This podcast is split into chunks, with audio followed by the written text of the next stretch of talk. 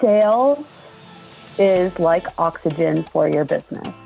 I'm Nick Armstrong, and this is the Fort Collins Startup Week podcast. Each episode, we get to talk with a new business owner who is part of our startup network in Fort Collins. Allison Proffit is a small business coach who helps business owners maximize their full potential, and she's one of our best and well attended speakers. She comes from an HR background and uh, is really emphatic about getting folks to sell well. So let's get to know Allison. My name is, as you mentioned, Allison. My last name is Proffit, and uh, I'm the founder of Proffit Coach, and that's P R O F F I T. Uh, I was born with that last name. People often joke about that, but my business is helping small business owners increase their sales and uh, so that they can have a more successful business. And I and I'm uh, really excited to be here talking with you today.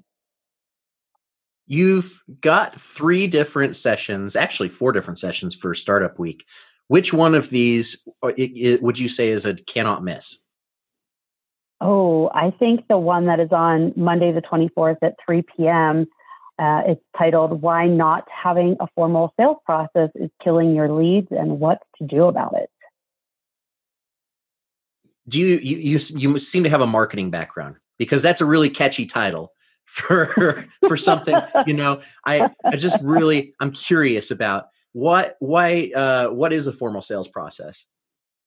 Yeah so well it, it might help just to have like a tiny bit of context here. So uh, is, is it okay if i give a little context on how i got to where i am? Yeah please. Yeah perfect. So uh, my whole career i spent working in human resources. So it's funny you talk about it seems like you have a marketing background uh, my job was really to market companies and get people to feel excited about the culture at the company and bring that into the recruiting side of things as well.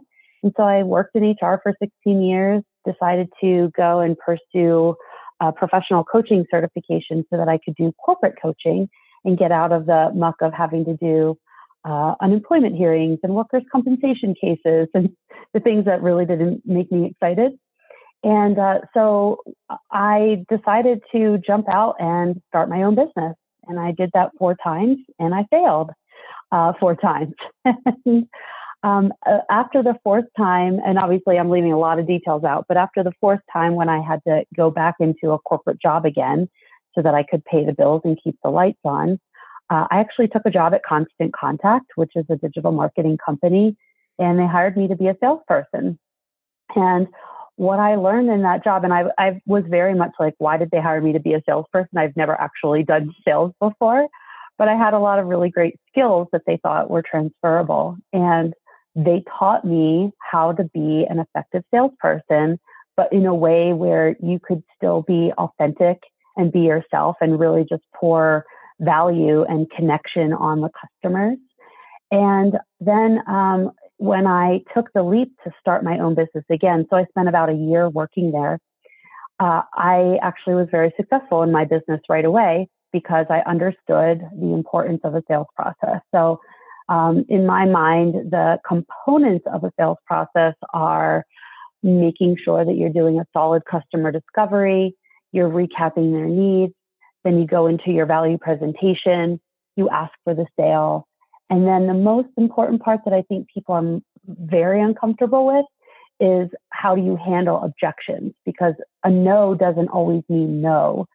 We just have to dig into understanding what is the real objection here, and then how do where do we take that conversation from there. Um, so that's a little overview of my background, and then what I view as uh, a sales process. And that's a active process, right? It doesn't just do you know once and done. You have to do it on an ongoing basis, right? That's right. Exactly. Exactly. And um, I, I hear a lot of times people will say, oh, you know, well, I'm not closing any sales. I'm, I'm doing all this marketing and I'm having coffee meetings and I'm, I'm telling people what I do. And it's like, well, that's not a sales process. It's not a sales conversation. Um, that's more networking. And so making sure that you have that structure around it and that you're integrating into into all of your conversations which you can that's really a big piece of what i teach is to how to do that in an integrative and authentic way to how you normally show up each of your sessions has something to do a little bit with sales so the first one is the how not having a formal sales process is killing your leads The next one is price your service right, which is a panel with um, Krista, John, Alice, and you, you and myself actually. Um, and yeah. then how to build a successful crowdfunding campaign. So, are each of these? Is there a different ask for each different type of if you're pricing your service versus if you're you know asking your friends for money to help you kickstart your latest invention? Um, yeah, I mean, I think there there's yes. So the the pricing thing, I feel like pricing is tangled up in a lot of internal stuff, right? Especially when we're in businesses like you and I are, and we're we're selling our intellectual knowledge in many in many regards. Would you agree with that? Absolutely. Yeah. Yeah. I was I was so toying with the idea of telling you no just because of what you said earlier. uh, for those of you that didn't hear what we said earlier because we weren't recording, I I uh, I uh, I won't go into detail, but I basically told Nick he was amazing and uh, super valuable for what he was doing. Shortly after he asked me if I was awesome, thank you. but yeah, so pricing I think um, is a it is a very important part of making sure your business is successful, but it's very tangled up in like how our value and our self worth. And sometimes people will look on the outside of what the external market is doing to price their services, and that's fine. But that doesn't mean that you have to price exactly how other people are, are pricing. The other piece of it, in terms of asking asking people for money from a crowdfunding perspective, um, really what I focus on in that particular session is how to build the crowd for the crowdfunding. That's really about engaging. And that's that's the overarching theme that I help my clients with. When we talk about selling, it's like disconnecting the whole idea that like sales is a transfer of money. It is, but it's truly more about like we are two people and we see value in each other and and and because there's value we decide we want to we want to work together and like that that's what you have to do in a crowdfund does that make sense or was that a little bit uh, no i think it's absolutely you know zig ziglar would say the same thing where i i have to believe in the thing that i'm selling you and i have to absolutely believe that it's going to help benefit you more than the the money in your pocket benefits you so yeah um, yeah in that way and, it's and you know more of a transfer of, of value or a transfer of of um, leverage that they didn't have before. Right. Yeah, and the crowdfunding campaign, um, and I'll I'll I'll drip a little value out here in case somebody wants to come to that session, but they can't. That's an early morning one. So, um, but but for example, you have to find ways before you even launch your crowdfunding campaign or your Kickstarter campaign to make sure that you're building engagement before your campaign goes live because people need to understand why would they even want to give you money. So it's about building that engagement, building that sense of like that following in advance of asking for money. And there's a lot of ways you could do that. One idea is even just building in like a VIP club. So it's like, oh, if you want to get in on the ground floor of this particular product that I want to launch and this crowdfunding campaign is going to help us fund whether it's R&D or, or getting the prototype together or um, you know securing the manufacturing for this particular product. If you know this product is going to be amazing for you and solve a problem for you, in in exchange for you being part of our crowdfunding campaign effort, I'm going to give you a special VIP discount, or you're always going to have access to um, this special members only club or something. And that's just one little idea, but you have to think about building the crowd and getting that excitement and having them see value in it before you even ask them for money. And there's a lot of different ways that you can do it. But some people, they'll just be like, I'm going to launch a crowdfunding campaign. And then they don't understand why they hear crickets or no pennies dropping in the piggy bank or and they only have pennies yeah i mean it's it's you know build it and they will come right but that's it's so not how crowdfunding works you have to get people mm-hmm. interested and, and passionate about the thing yeah. you're trying to do yes exactly and even then you might not hit your goals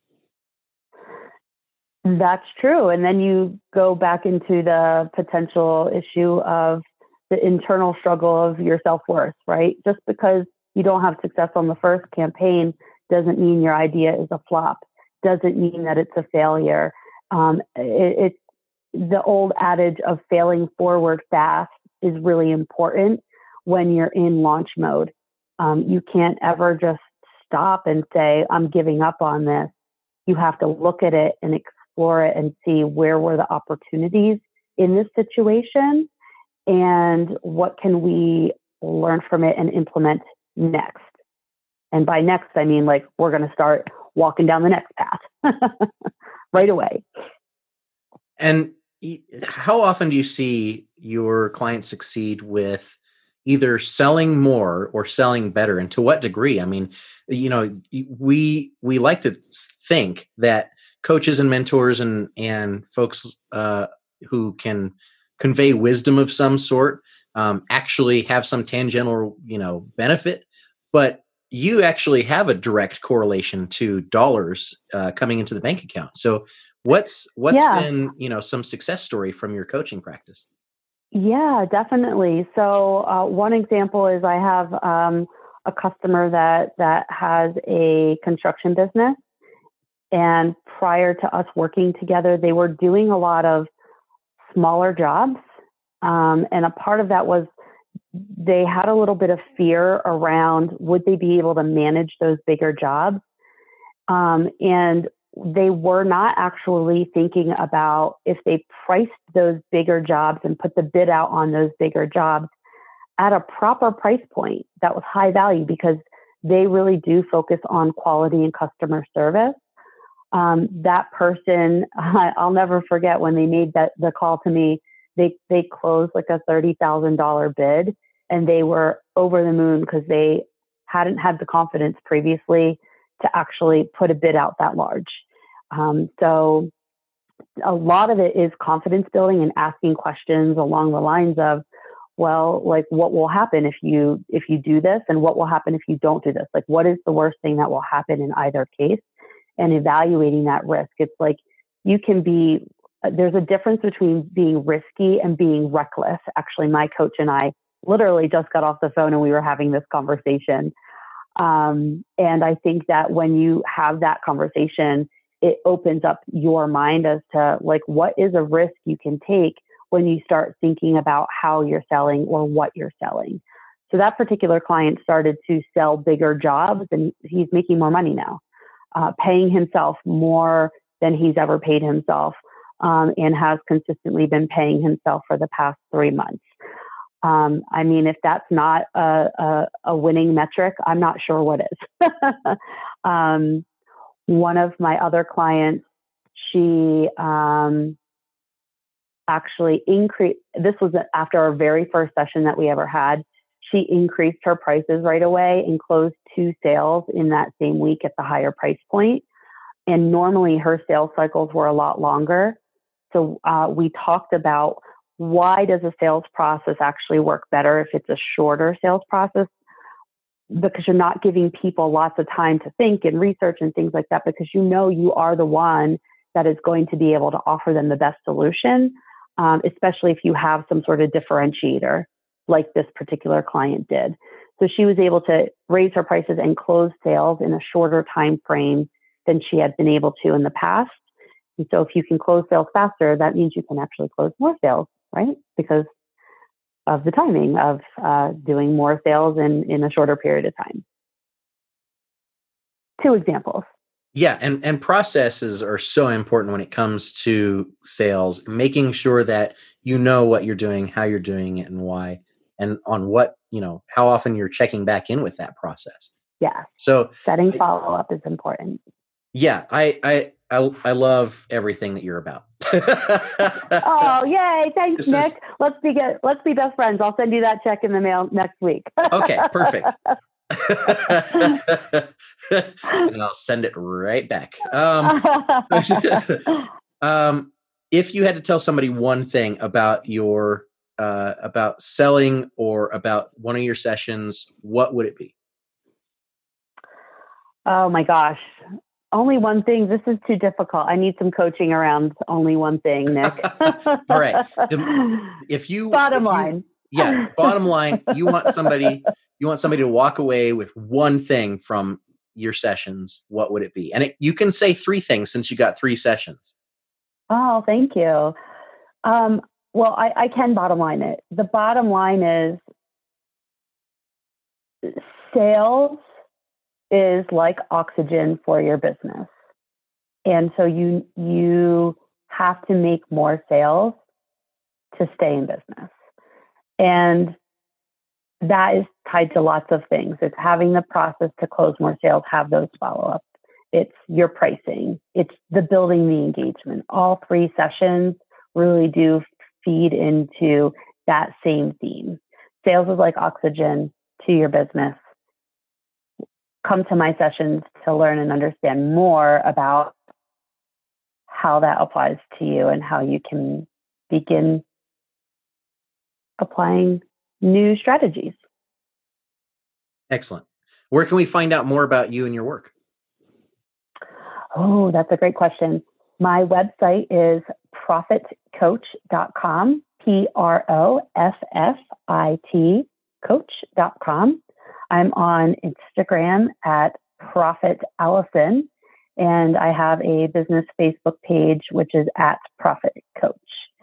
And um, I'm also going to be, we didn't talk about the fourth session, but I'll also be at the Brain Crawl on Friday, um, the 28th, and I'm excited about uh, talking about mental health in the in the small business world um, there too. So swing by if you can't make those other sessions, and love to engage with you there. That's a three hour long session, so I'll be there for uh, the morning in uh, on the 28th.